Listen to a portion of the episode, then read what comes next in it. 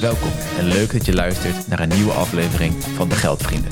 Een podcast voor onze vrienden waarin wij de geheimen delen die van jou een financiële eindbaas maken. Wij vechten tegen iedereen die je qua geld naait. Dat is inclusief je onderbewuste zelf. Tegen iedereen die denkt dat een financieel vrij leven alleen voor de grootverdieners en de workaholics is weggelegd. Doneer je liefde aan je vrienden. Wij houden ook van jullie. Oftewel, wij hebben reviews nodig. Gewoon even met je sterretje van de bank komen om de sterretjes op 5 te zetten in de Apple Podcast. Dat gun je je vrienden toch? En je voor het nieuwsbriefje aanmelden. Ga maar. Oh, wat een mooie plug, wat een mooie plug. En doen, en doen. Ja, en vandaag hebben we een, eh, hebben we een gast. We zijn niet met z'n tweeën, Jeroen. Voor het eerst in lange tijd weer. We hebben namelijk eh Marnix eh Schorrel als gast. En Marnix kun je kennen van de podcast Beginnen met Bitcoin. Welkom. Dankjewel. Leuk dat je wilde praten over eh, Bitcoin, want dat is iets ook waar wij veel eh, vragen over krijgen. En zelf ook geïnteresseerd in, eh, in zijn. En ja, we dachten dat het goed is om eens een keer een, een luchtige aflevering over Bitcoin te doen. En de timing is wel erg mooi, want nu is er best wel wat heisa in het einde jaar eh, als- als we dit opnemen over, over Bitcoin. Maar goed, even eh, terug naar jou. Hoe introduceer jij jezelf op een verjaardagsfeestje? Ja, dat eh, gaat tegenwoordig natuurlijk niet echt. Maar eh, ja, praten over Bitcoin, dat doe ik nog wel, nog wel zat. Ja, mijn eigen bit, Bitcoin-podcast, wat je inderdaad ook al zei. Ja, ehm, hoe introduceer je jezelf? Ja, als het over Bitcoin gaat, dan willen mensen meteen een hele hoop weten. Ik denk dat we zo meteen ook wel op die vragen komen. En we gaan gewoon, denk ik, ja, laten we het proberen bij de basis te houden. En dan. Ja, vooral kijken wat, wat jullie vragen zijn. En dan eh, zal ik daar wat eh, slims over proberen te zeggen. Dat lijkt me mooi, dat lijkt me mooi. Zullen we gewoon beginnen bij het eh, begin? En dat is voor veel, veel mensen denk ik wel de vraag... wat is Bitcoin eigenlijk? Bitcoin, ja. Ja, ik denk dat veel mensen er wel over gehoord hebben. Ik bedoel, het komt in het nieuws af en toe wel weer terug. Het is een paar jaar is het, eh, is het stil geweest. We een hele grote piek in waarde in 2017. Toen werd het stil en nu is het er weer. En ja, mensen zijn het nu ook weer opnieuw aan het ontdekken. Want ja, het, het is voor sommige mensen is het behalve een woord wat ze wel hebben gehoord, is het wel iets, iets nieuws, zeg maar. Ja, peer-to-peer geld. Dus het is, eh, het is digitaal geld. Het is schaars geld en eh, we hebben geen centrale partij nodig om dat geld te beheren. Dus ja, als we denken aan euro's of dollars, dan zijn daar, ja, we hebben centrale banken, er wordt allemaal geld gecreëerd en het wordt allemaal gemanaged, door banken. Er zijn banken die vertellen hoe je eh, je geld mag uitgeven. En eh, bij Bitcoin is dat allemaal decentraal. Dus ja, het, de power is terug bij de mensen, zeg maar. Power to the people. Wat betekent dat dus dat er niemand bepaalt wat er gebeurt met Bitcoin? Nou ja, niemand of iedereen. Ja, is net hoe je het ziet natuurlijk. Het is niet één, één centrale partij inderdaad. Het is, eh, ja, het is het geld van de mensen, zo zie ik het. En eh, de mensen bepalen met z'n allen hoe ze... eh, ja, hoe Bitcoin verder gaat. Dus als er iets veranderd moet worden aan Bitcoin, een nieuwe upgrade, dan moet, ja, volgens mij eh 95% van de, van de miners moet het daar dan mee eh, eens zijn. Ja, we hoeven niet al te technisch erop in te gaan, maar het komt er in ieder geval op neer. Ja, met, met de massa, met de groep bepaal je wat de toekomst wordt van Bitcoin. Ja, dus de miners, dat zijn de, ja, de computers in het Bitcoin-netwerk...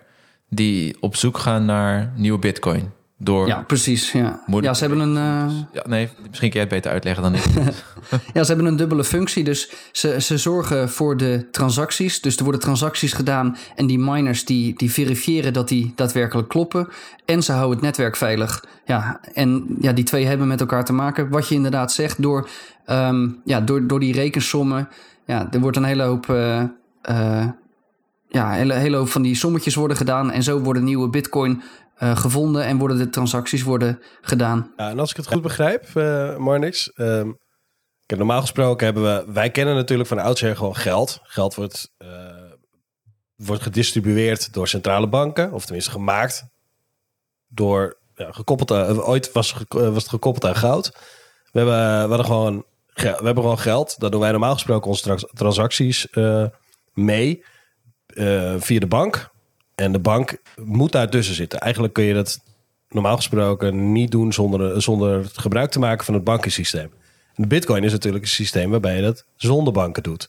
En waarbij het systeem zelf, door, dat, door alle, alle verificaties door meerdere computers tegelijkertijd, al die transacties doen. Dat is eigenlijk het grote verschil, toch? Dat er geen, geen centraal bankensysteem bij nodig is, maar dat het eh, decentraal is. Precies. Ja, iedereen kan inderdaad zijn eigen bank zijn en zelf zijn transacties bijhouden en zelf uh, kijken of alles klopt, of je daadwerkelijk die bitcoin hebt. En ook iedereen die kan zelf checken of die schaarste nog wel klopt, hoeveel bitcoin er in totaal zijn of, en of er niet te veel worden gemaakt. Ja, want dat is natuurlijk waar wij als beleggers in geïnteresseerd zijn. Van waarom is dat ding in godsnaam uh, zo, zo, zo, zo hard opgelopen? Want we, we praten hier nu over. We nemen dit over, op op 29 december 2020. Um, ehm, en op 29 december 2020 staat de bitcoin rond de 27.000 dollar. Terwijl in nou ja, april dit jaar stond het ding op 4.000 dollar. Eh, hoe kan het dat... Het is wat, hè? ja, hoe kan het dat dat ding zo duur is geworden? En is die duur of is die goedkoop? Daar zijn wij natuurlijk ook in geïnteresseerd. Want de meeste mensen die ik ken, die doen geen transacties met bitcoin. Die zijn er geen pizza's mee aan het kopen of, uh, of auto's. Maar die, die hebben hem om, ja, in de hoop dat die meer waard wordt. Of, um, um, weet je wel, die hebben dat ding als een belegging. Precies, ja, nou wat we vooral zien is dat die, die prijs die gaat omhoog. Maar dat zien we in de hele markt, zien we dat. Dat een aantal prijzen van dingen omhoog gaan. En uh, hoe ik het zie en het, het sentiment wat ik hoor is dat uh, beleggers en mensen die zijn op zoek naar uh, schaarse dingen. Dus dingen die niet worden bijgecreëerd. Nou, dat zien we gebeuren in de vastgoedmarkt. Ik bedoel, je kan geen huizen zomaar uit het niks bij creëren. En daar zie je dat het geld enorm omhoog gaat. Aandelen kan je niet ja, ook niet uit het niks uh, laten ontstaan. Goud uh, is rustig omhoog aan het klimmen. Ja, en Bitcoin is, ja, ik zie het als het nieuwe goud. En uh, ja, daarom gaan beleggers gaan daarin zitten om, ja, waarschijnlijk als, als inflatie-hedge of ja, om, om, om dat inflatierisico af te dekken. Om inflatierisico af te dekken? Ja, ja, precies. Ja, als je over de hele lange termijn gaat zitten kijken naar goud bijvoorbeeld. Ja, goud is over de lange termijn heeft hij het beste waarde vastgehouden. Volgens mij voor een muntje van 1 ounce uh, kan je nu evenveel wijn kopen als in het Romeinse Rijk. Uh, voor, ja, met diezelfde hoeveelheid goud. Nou, wat, wat betekent dat nou? Ja, dat heeft gewoon zijn waarde vastgehouden. Nou, Bitcoin heeft nog niet zo'n lange track record natuurlijk. Die zitten pas, ja, we zijn er pas tien jaar. Um, maar mensen zien het wel als echt iets schaars, zoals goud schaars is, um, om hun ja, om hun geld in te zetten en om hun waarde vast te houden, zodat je met je pensioen ook nog wat kan. In plaats van dat je euro's op je rekening hebt die ieder jaar uh, afnemen. Ja, nee, dat is natuurlijk waar. Nou ja, kijk, de, dat, je hebt helemaal gelijk. Want uh, ik vind het een supergoed voorbeeld van het goud en, de, en, die, en die wijn. Die had ik nog niet eerder gehoord. Um, je kunt dus precies evenveel wijn nu kopen. Afhankelijk van het merk misschien, maar, en het huis. maar dat was toen ook al. Je kan nu dus net zoveel wijn kopen als toen in de tijd van de Romeinen. Voor, de, voor, je, voor dezelfde hoeveelheid goud. Dus dat betekent dat goud compleet stabiel is. En um, de munten die, die daaraan, nou ja, die daarmee vergeleken worden, want gekoppeld zijn ze niet meer. Um, zoals de dollar en de euro.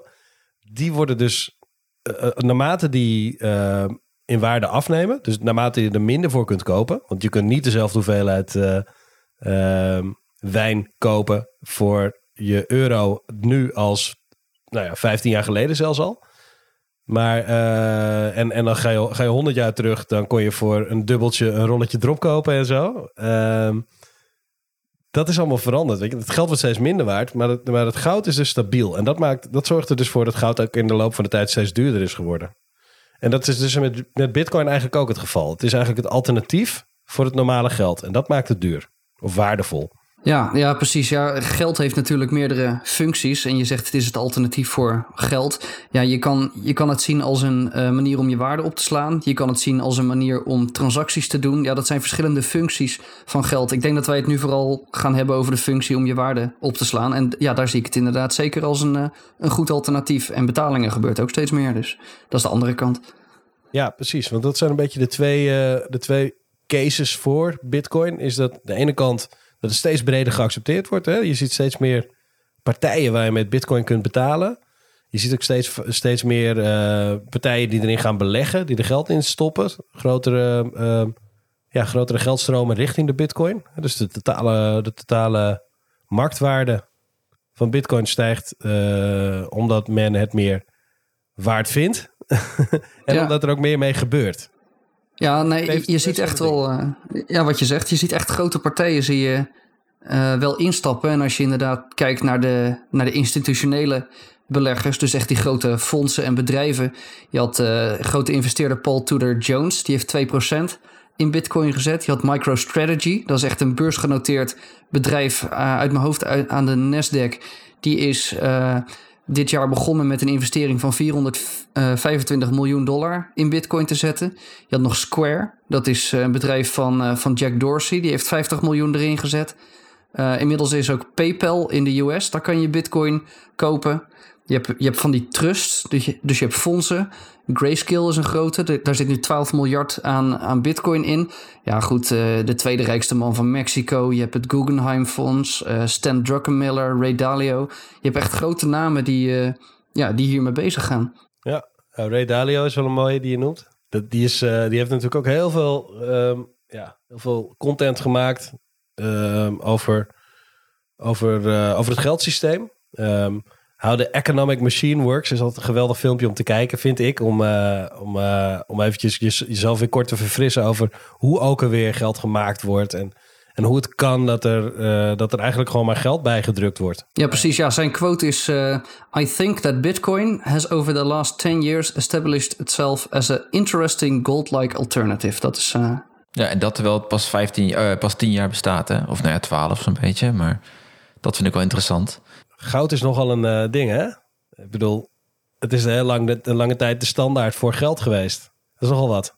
Ja, tot 1961 of 62 ergens. Hè? 70 uh, eh, ergens. Ja. ja, toen is dat, uh, dat losgelaten inderdaad. Ja, en dan zie je meteen uh, wat, dat, wat dat doet. Ja, en het, het, of het, het stomme van goud is, als je in goud zit en de goudprijs gaat omhoog, dan gaan bedrijven ook proberen meer goud te zoeken. En dat kan ook. En dat is met Bitcoin staat het gewoon vast wat de inflatie gaat zijn over de komende tijd. Volgens mij zitten we in het, over het komende jaar hebben we 1,78% monetaire inflatie op de uh, Bitcoin. Dus toename in de Bitcoin hoeveelheid. En dat is het dan ook. Dat staat gewoon uh, ja, technisch ja, gezien vast. Ja. En dat is wel eindig, toch? Ik bedoel, er is een eindige hoeveelheid aan uh, bitcoin. Ja, ja, er gaan 21 miljoen bitcoin gaan er maximaal komen. En uh, ja, dat kunnen er ook niet meer worden volgens het protocol. Als iemand bedenkt van, uh, nou, ik, ik kopieer wat bitcoin, ik maak wat nieuwe bitcoin op mijn eigen computer, dan gaat de rest van het netwerk, dit kan dat niet accepteren. Dus inderdaad, je moet je aan de regels houden om in het systeem te kunnen blijven. En ja, die 21 miljoen, dat is echt wel het maximum. En we zitten al op de 18,5 miljoen die gecreëerd is. Oh, dus we, zijn, we hebben bijna alle bitcoins al te pakken. In welk jaar zouden er 21 miljoen bit, bitcoins zijn? Uh, het jaar 2140. Maar dat, ja, dat neemt snel af natuurlijk. Als we al kijken, 21 december 2021, dus volgend jaar al, um, hebben we 90% van de bitcoin die zijn gemaakt. En in 2025, eind 2025 is het 95%. En in 2035 is al 99% gemaakt. Aha, oké. Dus er komt, er komt nog maar heel traag nog een beetje bitcoin bij. En als ik het goed begrijp, als, die, als ondertussen de vraag zou blijven stijgen zoals die nu doet. Ja, dan kan ik me voorstellen dat er maar één ding kan gebeuren. Als, uh, als, het, als de vraag veel harder aantrekt dan het aanbod, dan gaat het natuurlijk, veel, uh, dan gaat het natuurlijk in waarde stijgen. Dat, uh, ja, ja. daar zetten mensen op in, inderdaad, ja. Ja, ja oké. En dat is ook, wat, dat is ook wat, wat die waardestijging van de laatste tijd uh, veroorza veroorzaakt heeft. Dat het geloof, dat, uh, dat, want dat, is, dat moet je er natuurlijk wel een beetje in hebben. Het geloof dat die waarde uh, gaat oplopen. Of geloof eigenlijk dat het aanbod, dat het aanbod nou ja, de, de wetenschap dat het aanbod niet stijgt, bijna niet stijgt nog. En het geloof dat de vraag wel aan het stijgen is en blijft, dat zorgt ervoor dat die prijs nu oploopt. Ja, precies. Nou, en zoals ieder geld of als iedere investering, het, het begint wel met vertrouwen inderdaad. En iedere dag dat Bitcoin weer bestaat, is weer een dag, eh, ja, wat zeg ik, dat het weer bestaat. dus ja. inmiddels zijn we ook al tien jaar uh, aan de slag en het, het werkt. En uh, ja, volgens mij ook volgend jaar hebben we meer uren gehandeld dan de S&P 500, zoiets. Ja, uit mijn hoofd weet ik die statistiek niet precies, maar ja, je kan Bitcoin altijd handelen. Het gaat altijd door. Uh, het werkt. Ja, je krijgt inderdaad pieken en dalen, maar ja, om van, uh, van, van 0 euro naar uh, 100.000 euro te komen, ja, dat gaat met uh, horten en stoten, ja. Ja, ja zeker. Het is natuurlijk nog, nog een jong, een jong apparaat. En ehm, ja, er zitten we hebben natuurlijk ook wel een hele hoop cowboy-verhalen al gehoord. Hè? Beurzen die uh, gehackt zijn. Um, Mount Cox. Uh, ja. Ja, precies. Mount Gox, dat is natuurlijk een hele bekende. Nou, alles wat daar toen, daar, is, daar zijn toen uh, ja, meerdere, misschien wel tien procent, tientallen procenten van de totale voorraad op dat moment, wat er was. Ja, het getal weet ik niet uit mijn hoofd. Maar dat, ja, wat je zegt, dat is ook niet al te best uh, voor het beeld wat mensen hebben van Bitcoin. Want ja, die lezen iets met een zin van Bitcoin en ergens in de andere, uh, in dezelfde zin staat uh, gehackt. En dan denken mensen, ja, dat Bitcoin dat is toch niet helemaal te vertrouwen. Maar het is een beetje alsof de ING wordt gehackt. Ja, dat betekent niet dat daardoor de euro een slecht idee is. Nee, oh, dat vind ik maar wel, als je, maar wel als je, als je weet dat je bank of je opslagplek, uh, of dat nou een bank, een exchange, een wallet of wat dan ook is. Als jij weet dat ergens jouw geld, jouw bitcoin niet veilig staat, uh, dan ga je ook twijfelen of die ergens anders dan wel veilig staat, toch? Ik bedoel, ja, dat wel zeker weten dat je, als je ergens een ton in hebt zitten op een gegeven moment, en dat gaat vrij snel, hè? Daar heb je, heb je maar vier bitcoins voor nodig op dit moment. Als je een ton in hebt zitten, dan wil je wel zeker weten dat het, uh, dat het voor jou blijft. Dat je niet op een dag opstaat en dat je een nulletje ziet staan in je account of dat je je account niet in kan. Ik, ik wil daar wel op ingaan, Jeroen. Dat vind ik wel een mooie vraag. het is eigenlijk wel een vraag die, die bij mij ook gelijk uh, te, tevoorschijn komt. Je, die bitcoin, hè, je hebt, kijk, geld dat stop je op een bankrekening. Uh, of je stopt het in je portemonnee. Of je koopt er een aandeel van, dan heb je effectief ook een, een bankrekening bij een, een broker. Hoe doe je dat met bitcoin dan? Waar, waar sla je dat op? Ja, goede vraag. Um, ja, zoals ik in het begin al zei, je kan alles zelf doen. Dus je kan zelf uh, software downloaden op je computer. En daar kan je dan je Bitcoin opzetten. Dus je hebt uh, de Bitcoin Core, dat is een wallet. Nou, je, je hebt verschillende software die je kan kiezen. Ik raad je gewoon aan bitcoin.org. Daar kan je zeggen welke, uh, welke eisen je hebt aan een wallet. En dan zou je dat kunnen downloaden. Nou, dan heb je dus een programma staan op je computer. Dan ga je nadenken, is dat wel een goed idee voor een ton? Want computers worden gehackt. Je computer is online, je komt daarin. Dus ja, vind je dat een fijn idee dat, uh, dat, daar makkelijk, dat je daar makkelijk bij kan? Nou, dan kan je naar andere oplossingen gaan kijken, zoals uh, hardware wallets. Nee. Sorry, wat zei je? Ik zei het antwoord is denk ik nee. ja, precies. Dus inderdaad, je kan hardware wallets kan je uh, maken uh, of kopen inderdaad. En dan, staat, dan kan je het echt in, in een kluis leggen. En je kan nog veel uitgebreider gaan. Je kan ja, multisigs, zodat je kan zeggen van ik stuur deze bitcoin naar een bepaald adres. En dat adres daar zijn vijf uh, tekenaars van. Er zijn vijf mensen die de secrets hebben. En ik heb minimaal drie mensen nodig om dat uit te kunnen geven. Nou, je kan heel snel kan je heel technisch kan je gaan worden. En mm. deze vraag die krijg ik ook steeds uh, meer. Daarom ben ik vorige week ben ik een website begonnen. Dat heet storingbitcoin.info. Dus ja, het opslaan van bitcoin.info. Of je gaat naar cryptobewaarportemonnee.nl, dan kom je er ook.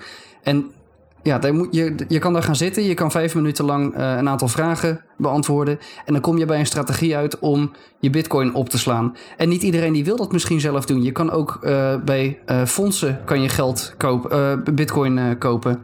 Ja, dat is ook een, dat is een andere optie. Dat je dus inderdaad bij de Giro inlogt. Je zoekt de Van Eck ETN op. En dan koop je daar bitcoin. Is, is een andere optie. Betaal je wel 2% kosten per jaar. Maar dan regelen zij het voor je. Ja, je kan het alleen nooit echt checken.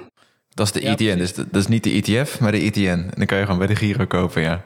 Ja, ik heb ze vorige week heb ik ze gebeld bij Van Eck, want ik had wel wat vragen hierover. En inderdaad, ze mogen het geen ETF noemen, want een ETF, en daar hebben jullie het natuurlijk ook over gehad, over ETF's. Maar een ETF is een mandje van uh, meerdere producten. En omdat hier echt alleen maar één product in zit, Bitcoin, mogen zij het, uh, ja, dat zei de woordvoerder, mogen zij het geen uh, eh, ETF noemen, maar een ETN, een Exchange Traded Node. Ja, een node is eigenlijk gewoon een gestructureerd product van, van een financiële partij. Um, ja, en, en de structuur die hierin zit, is dat, dat zij dus uiteindelijk. Kopen ze dat ook, ook fysiek aan?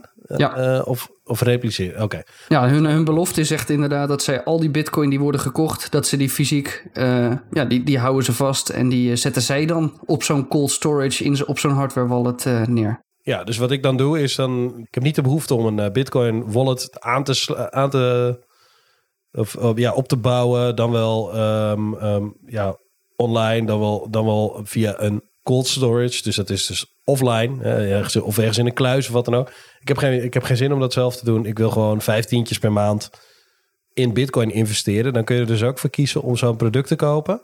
En dan doen zij eigenlijk alles wat er achter de schermen nodig is om, om het te bewaren. Maar dan moet je dus wel vertrouwen hebben in zo'n partij. En je moet ze ervoor betalen. Ja, en dat gaat best wel hard natuurlijk. Want uh, ja, uh, voor zover ik kan zien, zit uh, Bitcoin-achtige producten nog niet in die, in die kernselectie van de Giro. Dus je gaat hier gewoon, gewoon kosten voor betalen. En wat ik zeg, je hebt gewoon jaarlijkse kosten hier ook voor. Um, ja, voor mij is het echt omgekeerd. Ik vind het fijn om dat zelf op te slaan. Ik heb daar een heel idee bij verzonnen van hoeveel mensen daar moeten tekenen om mijn bitcoin uit te kunnen geven. Uh, en naar welke locaties je moet gaan om uh, die bitcoin uit te moeten geven. Ja, dat zijn wat stappen die je moet nemen. Maar op een gegeven moment ja, geeft dat wel een fijn gevoel. En als ik nu bij de Giro zit en ik koop mijn, uh, mijn normale fondsen dan uh, voelt het wel zoiets van ja, dat staat alleen maar daar. Ik kan het niet checken. Voor mij voelt dat juist een beetje als de oude ervaring. Ik wil het juist liever zelf kunnen doen. Ja, ja. exact. Ja. exact. Ja, dus als je echt decentraal wil worden, dan zul je zelf iets moeten gaan doen. En wat is dan de, de simpelste manier die toch echt voor een hele, een hele hoop veiligheid biedt? Uh, en toch een simpele manier is om zelf Bitcoin aan te kopen en aan te houden. Ik, um, ik kan een voorbeeld noemen. Um, in het verleden gebeurde dat in ieder geval, zover ik weet, veel. Kocht je bijvoorbeeld iets aan bij Bitonic. Uh, en dan had je een adres en dat zette je dan vervolgens weg op een koud, op een cold storage. Dus dat is dan een, een ledger. Dus een apart apparaatje wat je aan je... Eigenlijk een soort USB-stick die, die, die ook weer beveiligd is. Ja. Uh, is dat, is dat nog steeds een, uh, een goede manier om het op te slaan voor de medium lake? Op zich wel. Ja, ja ik vind dat, de, dat is op zich een, uh, als beginner een hele veilige optie. De allersimpelste manier is om gewoon op je telefoon een Bitcoin wallet uh, te installeren. Maar goed, dan moet je daar het vertrouwen in hebben. Wat je inderdaad zegt, een hardware wallet. Ja, je bent wel, uh, je kan zo 100 euro kwijt zijn aan zo'n hardware wallet. Maar dat betekent wel dat daar, uh, ja, dat daar je Bitcoin veilig op staan. En als dat ding crasht, dan heb je ook nog een backupje. Dat kan je op papier zetten. En dan kan je daarmee kan je uh, alsnog bij je bitcoin, zeg maar. Dus je hoeft niet afhankelijk te zijn van dat ene apparaatje. Maar inderdaad, uh, ja, als jij zegt ik ga de komende, komende vijf jaar uh, ga ik iedere, iedere week, iedere maand 50 euro erin zetten. Misschien heb je dan ook wel 50 tot 100 euro ervoor over om dat veilig te houden. Ja, ja en dat is dus als je het zelf doet. En je, je andere optie is om het dus te investeren in zo'n in zo'n. Ehm, we mogen het merk mogen we wel noemen, denk ik. Want ik ken er maar één op dit moment. Uh, dat is het van Eck. Ja, dat is wat je inderdaad in Nederland uh, kan krijgen. En je hebt ook nog, in Canada heb je er een en je hebt Grayscale en je hebt, je, hebt een je hebt een paar producten. Maar in Nederland op Xetra, volgens mij is dat een Duitse beurs, kan je inderdaad, daar staat die, die ETN gelist. Um, en die, die andere namen die jij noemt, is Grayscale, zei je? Ja, Grayscale, GBTC. Ja, ik, ik heb er zelf, ja, ik heb geen toegang tot die producten, maar uh, ja, er zijn meer opties. Dat gaan we uitzoeken en dan uh, zetten we het in de show notes uh, als we het hebben gevonden. En dit zijn ook gewoon opties waar je uit kan komen op die site bij, bij die cryptobewaarportemonnee.nl of storingbitcoin.info. Dit zijn gewoon twee, twee opties. ja, als jij die risico's accepteert en je vertrouwt dat zij daar fatsoenlijk mee omgaan omdat dat gewoon gerenommeerde partijen zijn. Nou, dan kan je zeggen dat is voor mij een goede optie. Dus ja. Mm. ja maar 2% is best veel hè, op een jaarbasis. Ik bedoel, als je, ja. als je wat meer geld hebt tenminste. Als je op een gegeven moment een bepaald jarenlang uh, steeds een beetje erin stopt. En het wordt ook nog eens een keer, het, het, neemt ook nog in waarde toe, zoals het dit jaar gedaan heeft. En dan kan het opeens een groot bedrag zijn. Ja, dan is 2% per jaar. Ja, dat gaat wel aantikken. Dat vind ik veel hoor. Dat is best wel veel beheerskosten. Dan snap ik dat het ook best een ingewikkeld product is om te beheren. Uh, dus ja, dat, dat er ook wel wat meer kosten bij komen kijken. Maar mm-hmm. ja, als je ja, het zelf doet, dan betaal je wel een aardige prijs voor. Ja, is het dan de moeite waard, hè? Dat is de, ja. weet je, de vraag. Ja. Zeker als het, uh, langzaam, als het drie jaar lang langzaam daalt. Je betaalt ook nog eens 2% over je, over je bitcoin vermogen aan, uh, aan kosten erbovenop. Ja, dat is natuurlijk extra pijnlijk. Ja, zeker, zeker. Maar Marnix, we hebben het nu uh, heel veel over opslaan van die bitcoin. Je, zie, jij het ook als een, uh, uh, echt een betaalmiddel? Want dat is de andere kant van de medaille, is dit transacties doen met bitcoin. Het klinkt mij dat het best wel een niet echt heel toegankelijk iets is om met bitcoin te betalen. Als ik dit zo hoor, het opslaan en het veilig houden. Maar hoe zie jij dat? Ja, precies. Ik, ik heb mijn bitcoin heb ik in, in twee delen staan. Ik heb het deel waar ik gewoon als spaargeld heb. En ja, dat is inderdaad wat je zegt. Dat is gewoon lastig uit te geven. Dat ligt in kluizen. Dat is gewoon moeilijk om, uh, om bij te komen. En ja, daar gaat best wel werk in zitten om dat uit te geven. Maar het andere deel wat ik heb, dat heb ik inderdaad wel op mijn telefoon staan. Want uh, ja, ik heb in mijn, in mijn normale portemonnee heb ik ook gewoon geld zitten. Ja, en als dat kwijtraakt, dan is dat jammer. Maar ook niet dramatisch, zeg maar. Dus nou ja, met dat soort geld, dat heb ik op mijn telefoon staan. En daarmee kan ik gewoon uitgeven. En je hebt zelfs een tweede manier. Ja, ik weet niet hoe diep we erop in moeten gaan. Maar je hebt, je hebt nu ook Lightning. Dat is een, een technische manier om microbetalingen te doen. En dan wordt het wel heel interessant, want dan kan je ja, centen per minuut gaan, uh, ja, gaan geven aan bijvoorbeeld een podcast die je luistert. Dus dat soort dingen die worden er zeker op gemaakt. En die transacties, ja, ik gebruik het meer dan wekelijks om, uh, om dingen mee uh, te kopen of een donatietje te doen of dat soort dingen. En zou jij zeggen dat het voor Jan en Alleman ook bereikbaar is? Um, die, die basislaag zeker. En dan heb je dus inderdaad over betalingen vanaf je mobiel gewoon op de Bitcoin-laag uh, naar andere adressen. Dat is makkelijk en dat is ook vrij goed te begrijpen. En die interfaces die zijn ook goed gemaakt. En wat ik zei over die snelle betalingen, ja, Lightning heet dat dan. Daar zit er nog wat, uh, ja, dat is echt nog in het begin. Dus dat, uh, dat moet nog wel komen. Maar goed, als je een beetje technisch bent, dan is dat wel een leuk ding om, om in te duiken, zeg maar. En er ja, is een ja. hele leuke community omheen. Ja, ja ik heb zelf heb ik een een hardware wallet en een software wallet. En uh, op dezelfde manier eigenlijk zoals jij hem ook opgezet hebt. Nou, niet helemaal dezelfde, maar uh, dat weet ik namelijk niet. maar uh, ik, ik, zal mijn moeder bijvoorbeeld, die, die zie ik niet met bitcoin betalen. Laat staan in bitcoin kopen en opslaan. je hebt je moeder durven vertellen, Thijs? ja, ik heb mijn moeder wel durven vertellen, ja. Sterker nog... Die hebben, die hebben zelf ook een deel van hun uh, geld nu in bitcoin uh, uh, zitten. Ja, mijn moeder hetzelfde. Ja. Ik, ik ben er ook ja, goed als je een zoon hebt die uh, met bitcoin bezig is. Of iedereen die met bitcoin bezig is, die houdt er niet over op. Ik weet niet, uh, misschien uh, herkennen jullie luisteraars dat ook wel. Dus ja, ook zeker thuis heb ik daar vroeger nog wel over gebabbeld. Of als ik ja, bij mijn moeder ging eten of zo.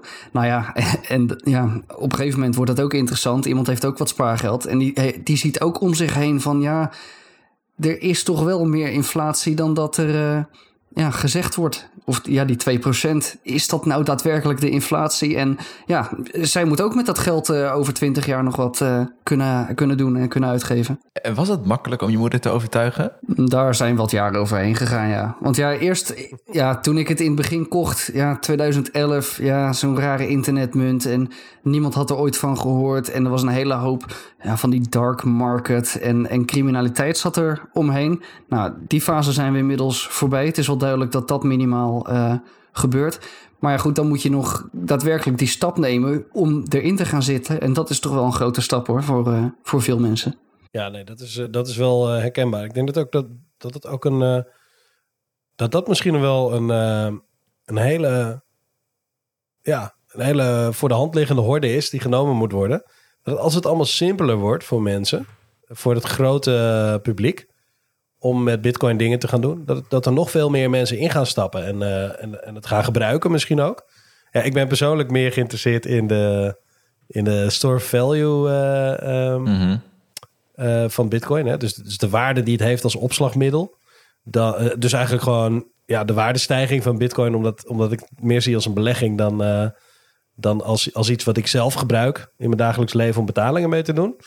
Maar ja, goed, dat is voor iedereen anders. Uh, het is natuurlijk nog wel zo dat als die adoptie groeit, als steeds meer mensen het gebruiken, ja, dat dat natuurlijk ook een uh, belangrijke rol gaat spelen. Dus misschien is dat wel wat de komende jaren, als PayPal zich ermee gaat bemoeien bijvoorbeeld, ja, dan, die gaan het natuurlijk simpel maken. Die zorgen ervoor dat je op een makkelijke manier Bitcoin kunt kopen, kunt verkopen en dat je er makkelijk betalingen mee kunt gaan doen. Als dat, als dat nou echt een vlucht neemt. Ja, dat is inderdaad ook wat je zegt. Ja, Bitcoin is voor iedereen anders. Voor ons is het meer store of value, want we hebben ook een vrij oké okay bankensysteem. Ideal werkt best wel goed. We kunnen vrij makkelijk overmaken naar anderen. In Amerika is dat al een heel ander verhaal. Dan moet je met checks gaan werken. En je hebt ook landen zoals Venezuela, waar de, de, de munt van het land zelf gewoon enorm afneemt ten opzichte van de dollar of ten opzichte van andere munten sowieso. Nou, en je hebt daar al dorpen die echt gewoon volledig peer-to-peer alles met, met dat Bitcoin Lightning doen. Dus voor hun is het echt een, een transactieding. Ja, wat je zegt over PayPal, dat klopt inderdaad. Voor, voor heel veel mensen kan dat het makkelijker gaan maken. Wat ze nu doen is alleen voor Amerikaanse klanten dat je daar Bitcoin kan kopen. Je kan nog geen Bitcoin uitgeven, zijn ze mee bezig. Maar. Um, ja, het is daar echt dat je dat in een apart mandje houdt. Zoals je ook uh, een aandeel zou kunnen kopen. Met aandelen kan je ook niet betalen vanuit de Giro. Net zoals dat je in, uh, in PayPal, in je PayPal-omgeving, niet die Bitcoin kan uitgeven meteen.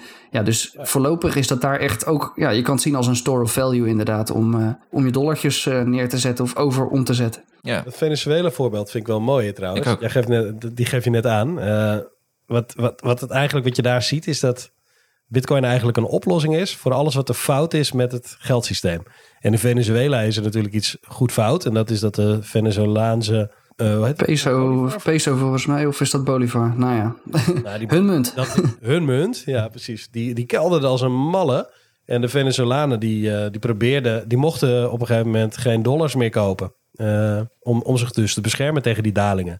Dus die zagen hun spaargeld helemaal naar de, naar de gaan. En tegelijkertijd Hadden ze in Venezuela hebben ze, geloof ik, de allergrootste uh, olievoorraden ter wereld. Of in ieder geval wat ze horen bij de allergrootste olieproducenten ter wereld. En dus was er een, ja, dus had iedereen daar gratis energie.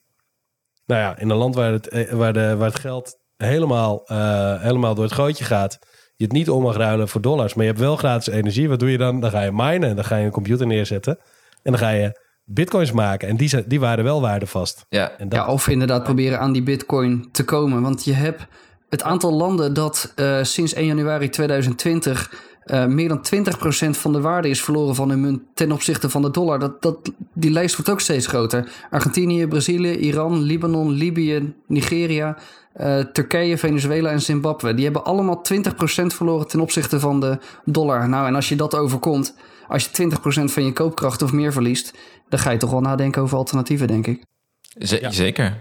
Dat lijkt me niet echt een lekkere positie om in te zitten als de economie zo uh, in, onstabiel is van je eigen, van je eigen land. Daar ben ik, ben ik als Nederlander heel blij dat we in Nederland uh, in de eurozone leven. Als je, als je eigen geldsysteem helemaal op een hoop gaat, dan ga je een alternatief zoeken. En, uh, en die, die vind je dan. Een alternatief voor het geldsysteem. Maar ja, het is natuurlijk niet overal zo dat het geldsysteem helemaal, helemaal kapot is. Nee.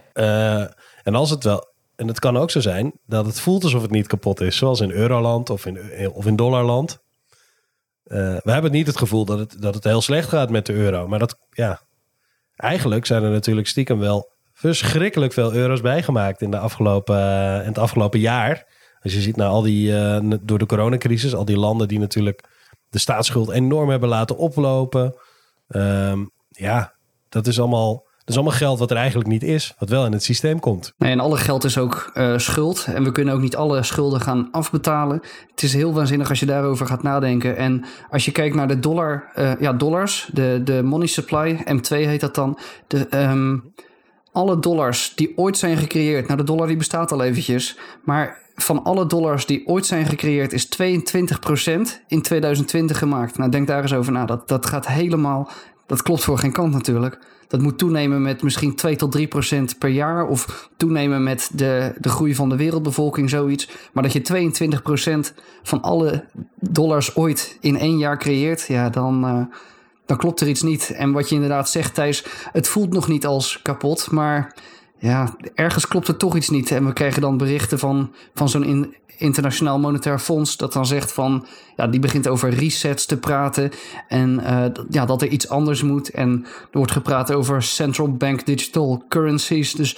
er staat wel iets te veranderen in mijn ogen. Ja, als je kijkt alleen al naar de, de, de periodes waarin uh, munten uh, bestaan hebben. Elke munt is uiteindelijk nul, nul waard geworden. Um, dus dat is geheid ook, gaat het gebeuren met een, een dollar ooit of een euro ooit. Uh, ja, denk je? Denk je dat het kan? Ik denk, ja, tuurlijk, het, het gebeurt. Het is vaker gebeurd. En, echt, een, echt een eng idee hoor, dat, de, dat de euro naar nul gaat of de dollar naar nul gaat. Ja, er komt wel een alternatief. Ik zeg niet dat dat... Kijk, als je nu denkt de euro gaat naar nul en hij gaat naar nul... dan is het een soort van onvoorstelbaar wat het, hoe de wereld er dan uitziet. Maar dat is natuurlijk niet de werkelijkheid. Er gaat natuurlijk een vervangend iets komen of een uh, alternatief. En dat is iets wat je nu niet kan voorspellen. Uh, Net als dat je niet wist dat, eh, de, dat er een coronapandemie zou zijn. Dus je moet daar ook niet te bang voor zijn, denk ik. Uh, ja, want dan, dan kun je op een gegeven moment wel ga je, dan ga je preppen en dan. ja, ja, precies. Dan ga je zo in zo'n schuilkelder type, word je dan met een aluminium hoedje op je hoofd. Ja, maar een beetje sceptisch kriticisme is denk ik wel. Of kritisch scepticisme is wel goed, denk ik, in dit geval. en daarom is het ook dat ik een, een deel van mijn. ik denk dat er dan wel mooie punten aankomen is Bitcoin dan een, een, een echte asset class aan het worden? Heeft hij een plek in de beleggingsportefeuille? Nou, voor mij is het Wat is een asset class, Thijs? Sorry, wat zei je? Wat is een asset class? Goeie vraag. Wat is, wat is een asset class? Nee. Ja, dat, ja, dat is een, uh, eventjes om, om voor de duidelijkheid. Ik weet natuurlijk wel wat een asset class is, maar uh, het, is, het is eigenlijk dus gewoon een een beleggingscategorie of een, uh, een, een, klasse binnen je portefeuille. Een bepaalde een, een, categorie van beleggingen binnen een portefeuille. Dus zoals goud is een asset class en, en, vastgoed is een asset class en aandelen, zijn dat. Ja. En dat is dus een gerespecteerde of een al, alom be, um, geaccepteerde groep beleggingen. Nou ja, dat kan, dat kan bitcoin of trouwens cryptocurrency. Hè, als je het wat breder wilt trekken, kan dat dus ook zijn. Maar daarvoor hoort natuurlijk wel zo, heb je natuurlijk wel nodig dat er een bepaalde hè, hoeveelheid van bestaat. En dat het ook, ook breed genoeg geaccepteerd is. Ja, moet het norm zijn. genoeg is. En, hè, dus dat is wel een vraag van ja, is het, is het allemaal wel, moet je het zo zien? Moet je het, zo beschouwen? Weet je, je kunt ook, uh, je kunt ook uh, uh, weet ik wat, een flipo-verzameling kun je ook in investeren. Maar is dat dan een verstandige investering voor de lange termijn? Of is iemand daar nog wel in geïnteresseerd over 100 jaar? Dat is een hele goede vraag. Ja, of het een verstandige beslissing is, dat is natuurlijk aan iedereen zelf. En of jij het zelf een assetklasse vindt, dat is ook nog aan jezelf om te bedenken of jij dit een, een deel wil geven van jouw uh, portefeuille. Als je kijkt bij de grote, de echt grote investeerders, dan uh, zien die toch wel vanaf 1000 miljard. Als iets 1000 miljard waard is als groep, dan begint het enigszins serieus te worden. En daaronder nemen ze het nog niet heel erg serieus. Nou, Bitcoin die zit op 500 miljard aan waarde. Dat vind ik ook al best wel een flinke flinke hoeveelheid. Dat is meer dan de market cap van, eh, van Visa bijvoorbeeld, of meer dan Samsung, om maar even wat bedrijven te noemen. Niet helemaal eerlijk om dat te vergelijken natuurlijk, maar ja, dat is wel de waarde die, er, die erin zit. Ja, en als we dan op die duizend miljard uh, komen, dan wordt dat toch wel serieus genomen. Ja, we zijn dan op de helft. En uh, ja, tot die tijd uh, is het ook vooral aan iedereen zelf en aan alle bedrijven zelf om te bedenken of, ja, of, je, of je erin wil stappen. Ja, duizend miljard is dus een beetje de kritieke grens. En uh, volgens mij is uh, Apple dat waard en Amazon dat waard, maar uh, andere bedrijven niet. dus alleen de allergrootste van de wereld. Maar even, even ja, dat, is, dat, zijn natuurlijk, dat zijn natuurlijk gigantische bedragen. Maar als je het vergelijkt met goud of olie of, of de aandelenbeurs of de nog veel erger, de, de totale waarde van alle valuta in de wereld. Ja, dat is, dan is het niks. Ja, Bitcoin die moet naar een waarde van 535.000 dollar om dezelfde market cap, om dezelfde waarde te hebben als goud. Dus die, uh, ja, ik heb hier de, de Engelse uh, namen en dan heet het 450 billion, dus dat is 450 miljard is, ja. is Bitcoin. En uh, nou, als ik zo snel kijk, dan is het 20 keer zoveel of zo, dan is het 10 trillion, dat is hoeveel goud er is. Ja, hoeveel is een trillion? Ja, volgens mij zijn dat 10.000 miljard als ik het heel snel uh, ja, dat klopt. Ja. bekijk. Ja, 10, ja, precies. Want 1 trillion, dat is dus, uh, hadden we het uh, even voor de, uitle uh, voor de uitzending. Hè? Mm -hmm. 1 trillion is in het Engels in ieder geval 1000 miljard. En in het Nederlands, voor het gemak, noemen we dat 1 biljoen. Maar ja, dat is dus 1000 miljard. Als we die bereiken, die grens, dan is, dan, dat is een beetje de kritieke grens die algemeen aangenomen wordt als wanneer een product ja, uh, serieus groot genoeg is om als asset class te worden beschouwd. Dus dat is Bitcoin nog niet. Maar hebben we dan toch een plek voor, uh, voor iemand die een beetje een eigen, ja, een beetje een portefeuille begint op te bouwen? Is er dan toch een plek voor een, uh, voor een beetje Bitcoin? Ja, een goede vraag. Ja. ja, en wat zou die plek dan zijn? Wat met het, het idee waar uh, ik kan wel zeggen hoe ik dat vind. Uh, kijk, ik, zal het kort toelichten. Ik heb zelf uh, gewoon een portefeuille en ik heb het idee van als ik nou 2 tot 5 procent van mijn vermogen in bitcoin heb, dan is het potentiële verlies is, ja, is, is, is klein. Maar ik weet ook dat de, de rendementen van Bitcoin niet te vergelijken zijn met de jaarlijkse rendementen die, die je hebt op aandelen. En dat heeft ook te maken dat het nog vrij nieuw is. En dat de, de, de volatiliteit is echt enorm. Maar dat betekent wel dat Bitcoin. Ja, niemand weet wat de bovengrens is. Dus als die inderdaad de market. Uh, ja, waarde van een, van een goud gaat evenaren. dan gaat hij gewoon nog twintig keer over de kop. En dat is een stijging. Dat is echt niet normaal. Die ga je niet met aandelen krijgen. En als het op zo'n klein percentage van mijn vermogen gaat, op, op 2%, ja, dan verdien ik daar flink aan. Uh, terwijl het, ja, er is een minimaal risico staat er tegenover. En dat noem ik een, een asymmetrische kans. En uh, dat heb ik geleerd van Nassim Taleb. Dat dit uh, de kansen zijn in het leven die je moet nemen. Halleluja, gaaf man. Ja, ja je, hebt, dat, je, je, je, refereert aan, aan Anti-Fragile. een van de boeken van Nassim Taleb. Juist. En daar heeft hij het over dat je met hele kleine porties ehm, van je geld hele grote risico's moet nemen. En met een hele grote meerderheid van je geld dat niet moet doen. En wat heel veel mensen doen, is dat ze een gemiddeld risico nemen met al hun geld. Terwijl je er ook voor kunt kiezen om 90 of 95 procent van je geld, bij wijze van spreken, nul risico te laten nemen. En die andere 5 procent maximaal all-in gaan. Hè? Dus start-ups, um, uh, cryptocurrency. Hefbomen. Allemaal dingen, ja, hefbomen. Allemaal dingen waarvan je denkt, dit kan helemaal misgaan of helemaal fout. En daar kan je best een paar procent van je, van je vermogen instoppen. Als het dan misgaat, dan ben je een paar procent kwijt. Maar je loopt wel, je, neemt wel de kans dat je misschien een tien of een twintigvoudiging meemaakt met dat beetje van je geld. Precies, ja, nee, dat is ook wat ik om me heen hoor. En zeker Nassim Taleb, die is uh, ja, toch wel een figuur die vrij veel wordt gequote in de, in de Bitcoin space ook. Ik heb zelf mijn, uh, uh, ja, mijn, mijn percentage afgebouwd. Ik had uh, eh, 98% van mijn vermogen in bitcoin zitten. Ik ben terug naar 96% gegaan. Ik weet niet of ik dat iedereen zou aanraden. Wat je toch het meeste hoort, is dat, dat mensen zeggen... 2 tot 5% van, uh, van, van mijn vermogen zet ik in bitcoin. Want ja, als je inderdaad ook naar eerdere Geldvrienden podcasts hebt geluisterd, dan heb je misschien nagedacht over wat voor ETF's ga ik kopen. En dan is dat je beleggingsmandje. En dan, ja, die, dat Excelletje, daar zitten gewoon uh, misschien vijf, zes, zeven regels aan verschillende ETF's in. Nou, wat ik inmiddels heb gedaan, is daar ook Bitcoin bij gezet en daar een bepaald percentage aan gegeven. Want dat zie ik gewoon inderdaad uh, als mijn uh, potentiële superster.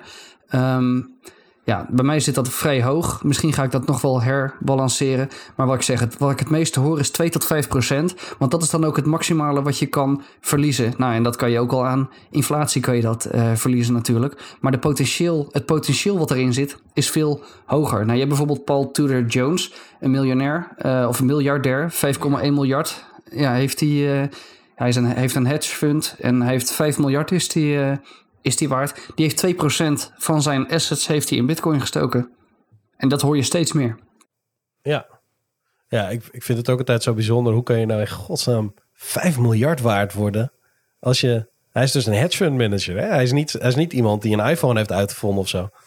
Ik vind het echt bizar. Dan moet je dus een paar, een paar geweldige grote, uh, grote uh, ja, klappers hebben gemaakt in je leven. En en natuurlijk ontzettend veel mensen aan je kant hebben eh, gekregen die, die, zich, die hun geld aan je toevertrouwen.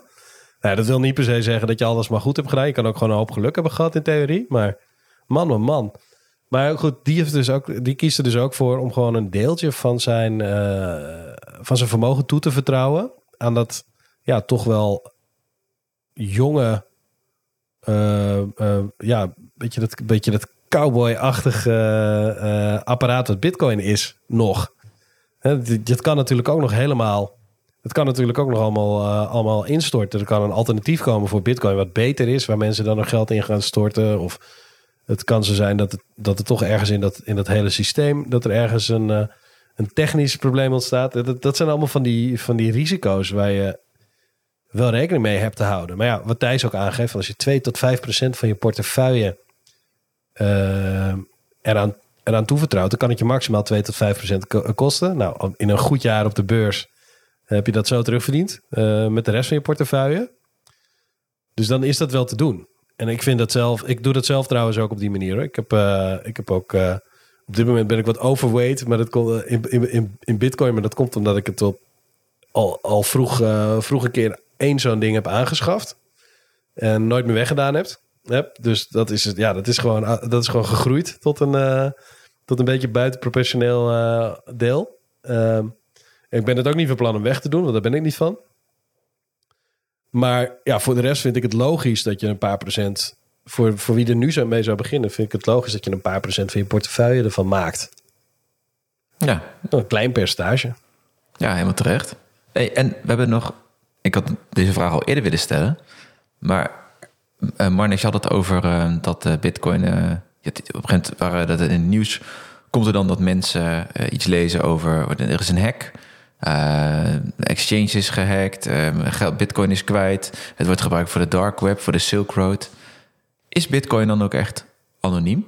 Ja, goede vraag. Het is, het is meer pseudoniem, zeg maar. Dus um, het grootboek, de, de transacties, die zijn op zich allemaal publiek. Dus als jij een, uh, een adres hebt, dan kan iedereen zien dat daar, um, dat daar bitcoin naartoe gaan. Er gaan transacties naartoe. Ze kunnen zien wat jij uitgeeft.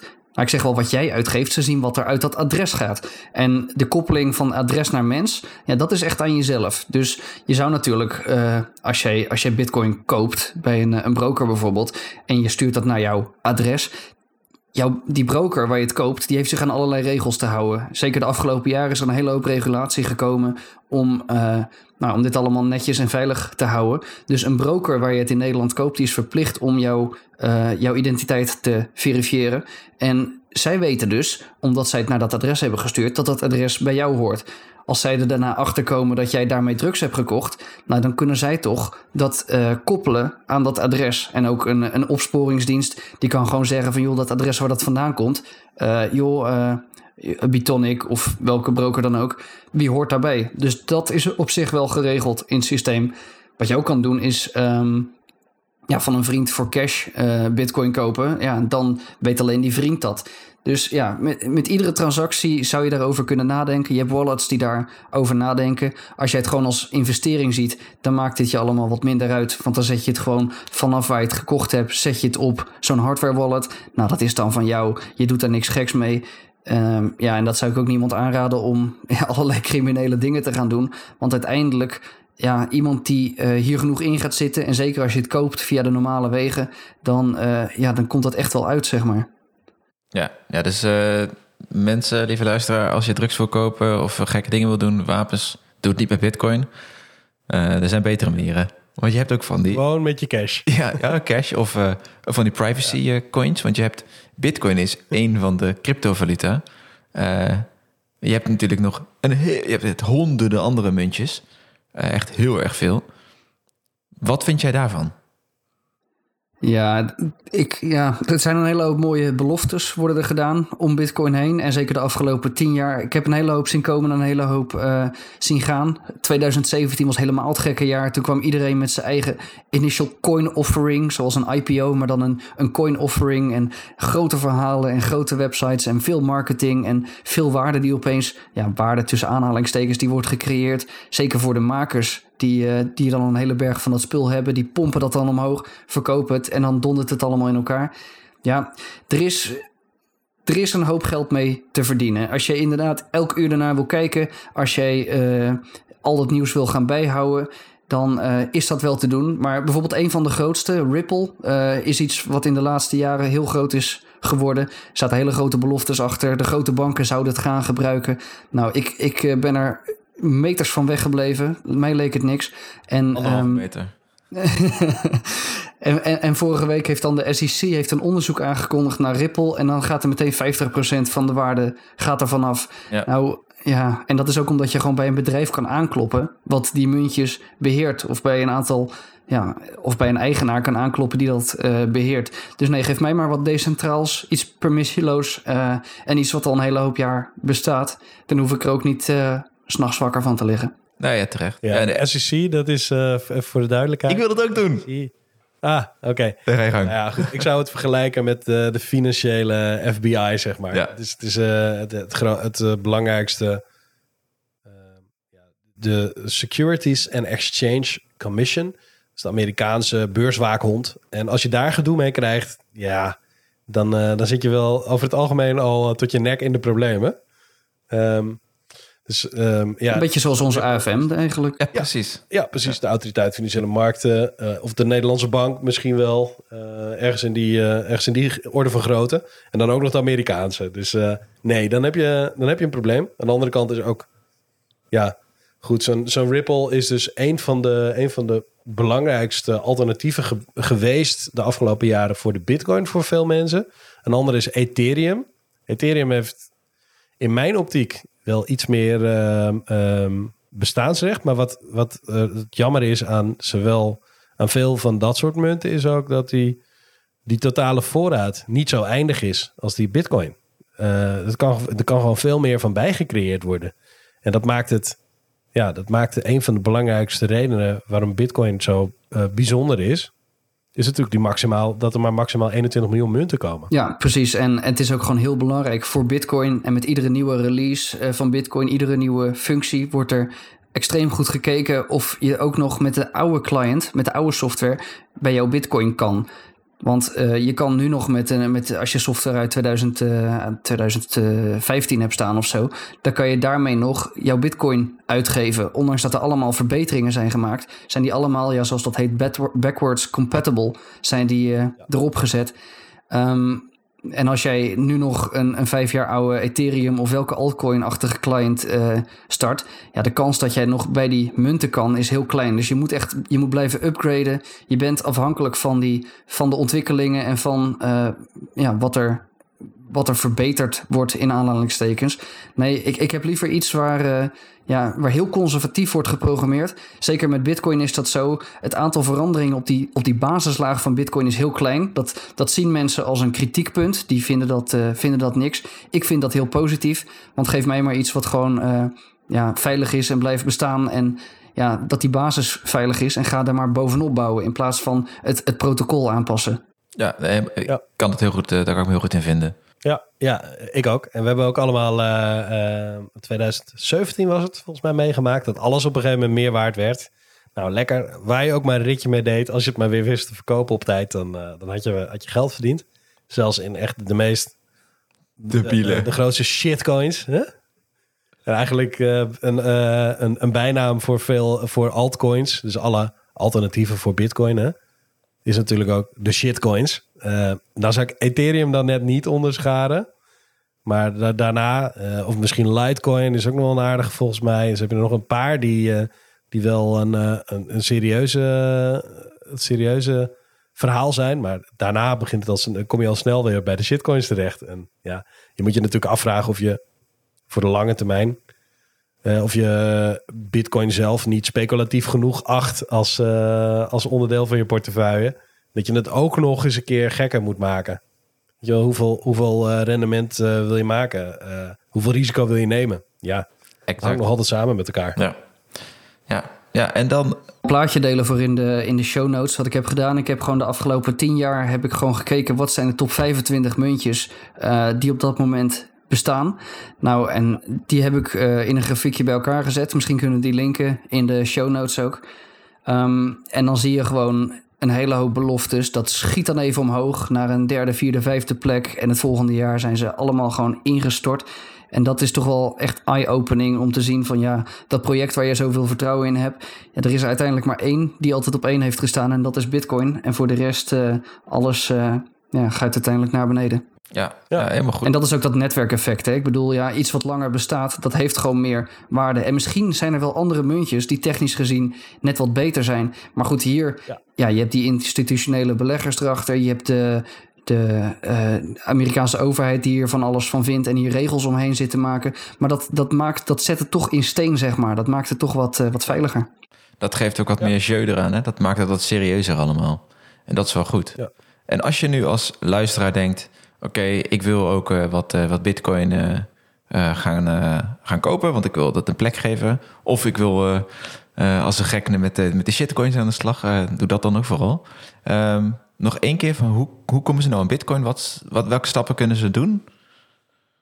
Uh, ja, dus je gaat of naar je, je reguliere exchange, wat wij zeiden inderdaad, of zo'n de Giro, uh, ja, waar dan ook, en je koopt zo'n product. Uh, wat mijn voorkeur heeft, is naar een Nederlandse broker gaan. Ik ben fan van bitonic.nl. En daar gewoon op de hoofdpagina zeg je gewoon: ik wil voor 500 euro wil ik uitgeven. Vertellen ze je meteen hoeveel bitcoin je daarvoor krijgt. Je doet een ideal betaling. Nou, vroeger kreeg je dan meteen je bitcoin. Inmiddels moeten ze ook wat verificatie doen. Dus je moet helaas je, je ID-kaart moet je opsturen. Maar goed, daar gaan ze je allemaal mee helpen. En dan komen die bitcoin gewoon naar jouw adres toe. En dan is het even aan jou om ja, om te bepalen of dat adres, of dat nou jouw, jouw telefoon is waar je het even opzet, of dat je inderdaad zo'n hardware wallet koopt. En die zijn ook gewoon bij Coolblue, uh, kan je die kopen bijvoorbeeld. Of, uh... Cool. En als ze meer willen weten, uh, kunnen ze luisteren naar jouw podcast. Beginnen met beleggen natuurlijk. beginnen met Bitcoin, sorry. Ja, dat zijn jullie. Beginnen met beleggen. En inderdaad, beginnen met bitcoin. Daar, uh, ja, het begint inderdaad met de basis. Begint met wallets. Begint met een uitleg. Wat betekent nou die blockchain? Dus het begint echt heel erg, heel erg uh, ja, wat ik zeg, heel erg basic. Uh, na een aflevering of 6, 7, dan, dan gaat het wel, dan wordt het wel wat uitgebreider. Maar zeker als je de basis wil begrijpen, dan ja, dan uh, stuur ik mensen naar mijn uh, podcast. En het wordt ook steeds drukker deze maanden. Er is, uh, ja, de aandacht begint weer toe te nemen. Ja, dat krijg je met, als dit ja. zoveel in waarde stijgt, dan krijg je een beetje hype. Ja, ik wil, ik wil hem daar eigenlijk wel mee afsluiten. Tenzij we nog dingen hebben die we nog kwijt moeten nu. Nee? Nou ja, Marnix, hartelijk dank. Ik vond het erg leuk dat je er was, dat je aan wilde schuiven. Ik hoop dat jij het ook zo hebt ervaren. En laten we hopen dat onze uh, bitcoin stukjes uh, nog mooier in waarde gaan stijgen. En dat het echt een mooie store of value blijkt.